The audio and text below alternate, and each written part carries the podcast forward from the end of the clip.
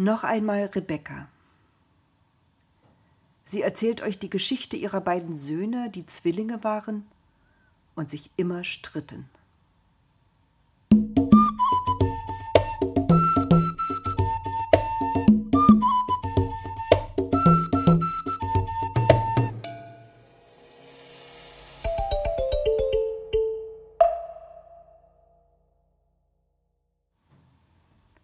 Niemand hatte mich wirklich gefragt, ob ich mit Eliezer in die Fremde gehen wollte, zu einem Mann, den ich nicht kannte. Damals am Brunnen mit Eliezer. Es war doch selbstverständlich, dass ich für ihn Wasser holte am Brunnen. Konnte ich ahnen, dass Eliezer sich das vorher so ausgemalt hatte, dass er es dann als Zeichen Gottes auslegte, etwas, was ich einfach getan habe, weil man es so tut. Weil wir Frauen eben Wasser holen und natürlich auch für Fremde. Er hat gewusst, dass das bei uns so üblich ist. Er brauchte nicht besonders viel Fantasie dafür. Er hat meine Gutmütigkeit ausgenutzt. Was blieb mir dann anderes übrig, als mit ihm zu gehen? Meine Familie erwartete das von mir, diesen letzten Abend zu Hause werde ich nie vergessen. Alle redeten durcheinander. Alle redeten über mich, anstatt mit mir zu reden. Das Essen wurde kalt. Niemand achtete wirklich auf das, was wir gekocht hatten.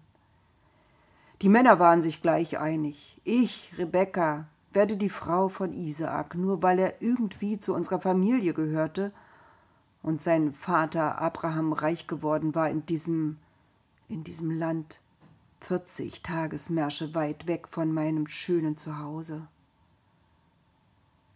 Als sie mich endlich fragten am nächsten Morgen, war es zu spät, Nein zu sagen. Es war doch schon alles entschieden. Meine Familie hätte es mir nie verziehen, wenn ich Nein gesagt hätte und bei ihnen geblieben wäre. Also ging ich mit, gleich ich wollte den Abschied nicht verlängern. Es war traurig genug.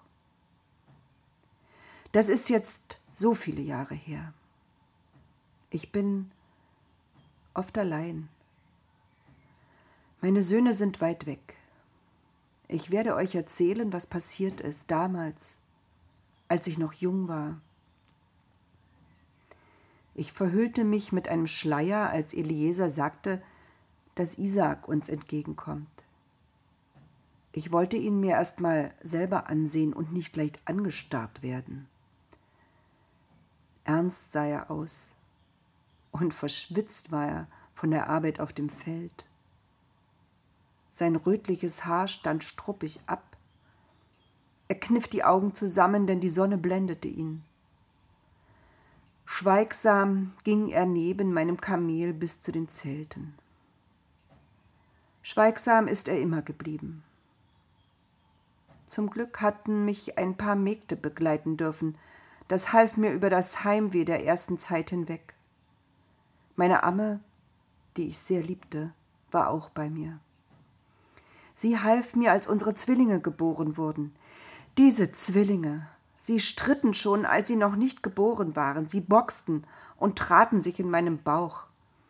Als sie geboren wurden, hielt der Zweite den Ersten am Fuß fest, als wollte er der Erste sein. Mein Jakob. Ihn habe ich immer geliebt. Er hatte dunkles, glänzendes Haar, war freundlich und half mir gern beim Kochen. Das ist ungewöhnlich für einen Jungen. Esau, unser Erstgeborener, kam nach seinem Vater hatte rotes, struppiges Haar, sagte nie viel und ging, als er älter wurde, gern zur Jagd, am liebsten allein.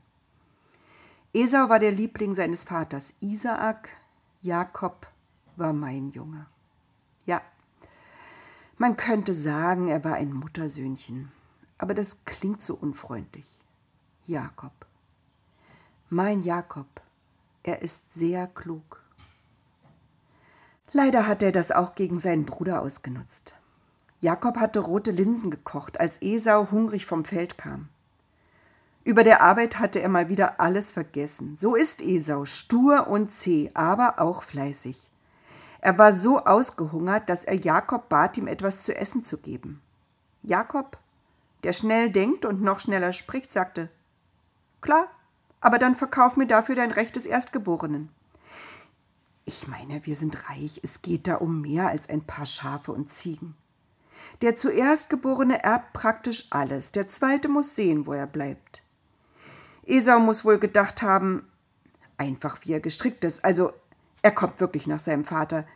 Wenn ich nichts zu essen bekomme, sterbe ich gleich vor Hunger, also was soll's? Und Jakob, schlau wie er ist, mein Junge, lässt seinen eigenen Bruder schwören, dass er ihm mit einem Teller Suppe das Recht des Erstgeborenen verkauft. Und Esau geht auch noch darauf ein. Er ist zwar mein Sohn, aber da würde ich jetzt sagen, selber schuld. Danach war das Verhältnis zwischen den beiden, na, sagen wir mal, gestört. Esau ging Jakob aus dem Weg. Er war ihm nicht mehr geheuer. Am liebsten arbeitete er allein draußen auf dem Feld oder ging zur Jagd. Isaak verstummte immer mehr, er hatte ja noch nie viel gesagt, aber jetzt, seitdem seine Augen immer schlechter wurden, lag er eigentlich nur noch im Zelt und starrte an die Decke und grübelte. Er konnte ja nichts mehr machen. Er war fast blind, der Arme. Eines Tages hörte ich, wie er rief Mein Sohn. Damit konnte er nur Esau meinen, der ging auch gleich zu ihm ins Zelt. Hier bin ich, Vater, die beiden, die verstanden sich immer fast ohne Worte, aber diesmal redete Isaak lange für seine Verhältnisse. Ich bin alt geworden, sagte er. Ich kann nichts mehr sehen. Es ist immer dunkel um mich und ich weiß nicht, wann ich sterben werde. Nimm einen Köcher mit Pfeilen und deinen Bogen und geh aufs Feld und jage. Und wenn du etwas gefunden hast, dann bereite mir ein Essen zu, wie nur du es kannst und wie es mir schmeckt. Du weißt schon. Wenn ich gegessen habe, dann werde ich dich segnen, danach kann ich in Ruhe sterben. Esau kam mit hängendem Kopf aus dem Zelt und ging gleich los. Ich aber dachte, jetzt mal keine halben Sachen und lief zu Jakob. Jakob, sagte ich leise, ich habe gehört, dass dein Vater Esau zur Jagd geschickt hat. Wenn Esau zurück ist, soll er ihm ein Essen zubereiten und danach soll er den Segen eures Vaters bekommen. Jakob rührte sich nicht und blickte zerstreut. Hör zu, fuhr ich fort. Jakob, mein Lieber, hör auf mich und tu, was ich dir jetzt sagen werde. Du gehst zur Herde und holst zwei Böckchen. Ich werde davon ein Essen zubereiten, wie Vater es mag. Das bringst du ihm dann ins Zelt dann wird er dich segnen vor seinem Tod und nicht Esau. Jakob sah mich an. Aber Mutter, Esau ist rau an seiner Haut und hat struppige Haare, ich bin glatt. Vater wird es merken, wenn er seine Hände auf mich legt und mich segnet. Er würde den Betrug merken und mich verfluchen und nicht segnen. Leichtfertig sagte ich damals, der Fluch komme über mich, aber nicht über dich. Tu jetzt, was ich dir gesagt habe. Und Jakob tat es.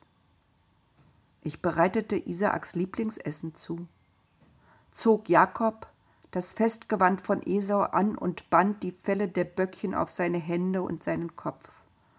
So verkleidet schickte ich ihn mit dem duftenden Braten ins Zelt, in dem Isaak lag und horchte, was passieren würde. Mein Vater, sagte Jakob.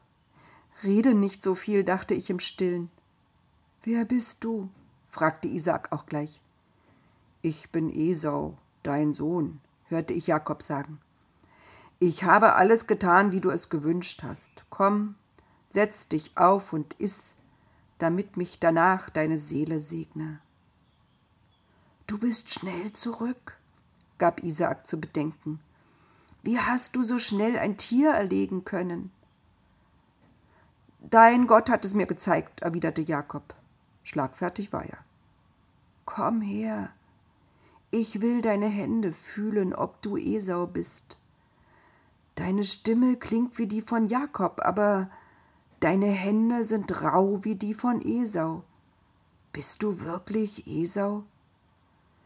Ja, Vater, erwiderte Jakob tapfer und versuchte sogar, seiner Stimme einen tieferen Klang wie der seines Bruders zu geben. Dann, mein Sohn, fuhr Isaak fort, bring mir von deinem Essen, damit dich meine Seele segne. Und Isaak aß, und Jakob brachte ihm auch Wein dazu, und schließlich hörte ich Isaak sagen Komm zu mir, mein Sohn, und küss mich. Wie gut, dass ich daran gedacht hatte, Jakob Esaus Gewand anzuziehen. Ich rieche den Geruch der Felder in deinem Gewand, der Felder, die Gott gesegnet hat für dich. Und dann sprach Isaak im feierlichen Ton Gott schenke dir durch den Tau des Himmels und die Fruchtbarkeit der Erde Korn und Wein die Fülle. Mächtig wirst du werden über viele Menschen, über deinen Bruder und deine Verwandten.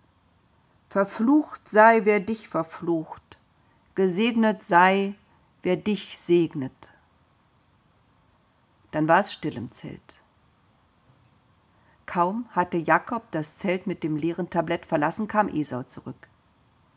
Er bereitete von dem Fleisch ein Essen zu, so wie Isaak es liebte, ging zu ihm hinein und sprach fröhlich Setz dich auf, Vater, ich habe dir Wild zubereitet, iss, damit deine Seele mich segne.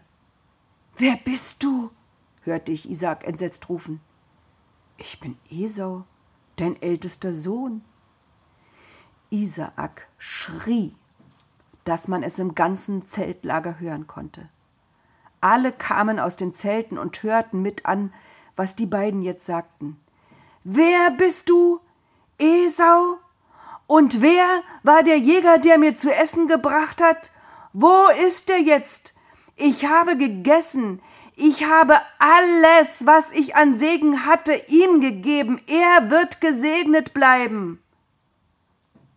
Die letzten Worte waren kaum noch zu verstehen, sie verschwammen in Stammeln und Schluchzen. Da schrie Esau auf, wie ich noch nie einen Menschen habe schreien hören. Segne mich, Vater, segne mich auch. Ich kann nicht, erwiderte Isaak tonlos. Dein Bruder ist zu mir gekommen mit List und hat dir den Segen weggeschnappt. Jakob, brüllte Esau, zweimal hat er mich überlistet. Er hat mir das Recht des Ältesten abgekauft mit einem Linsengericht.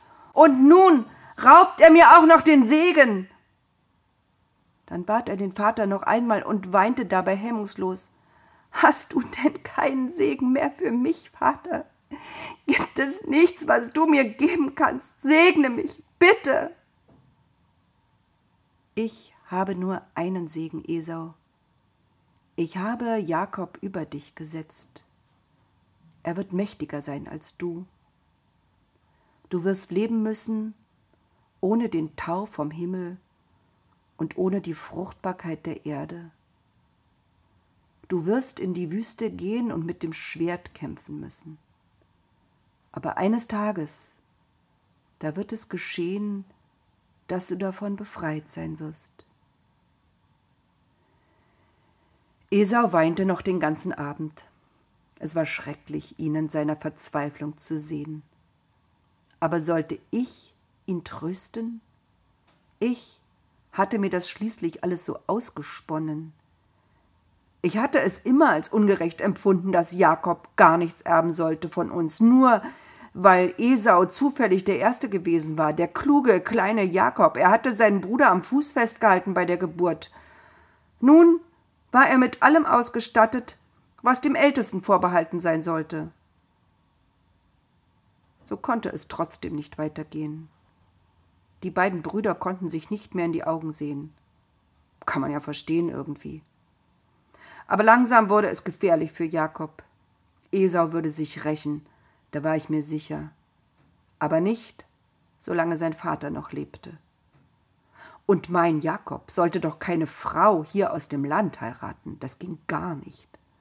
Also sagte ich zu ihm, Er solle in meine alte Heimat gehen, zu meiner Familie. Da würde er sicher eine gute Frau finden und er wäre hier auch erstmal weg, bis sich die Wogen geglättet hatten. Esau würde sich schon beruhigen und alles vergessen. Irgendwann. So ging ich zu Isaak und bat ihn, dass er Jakob den Reisesegen gebe.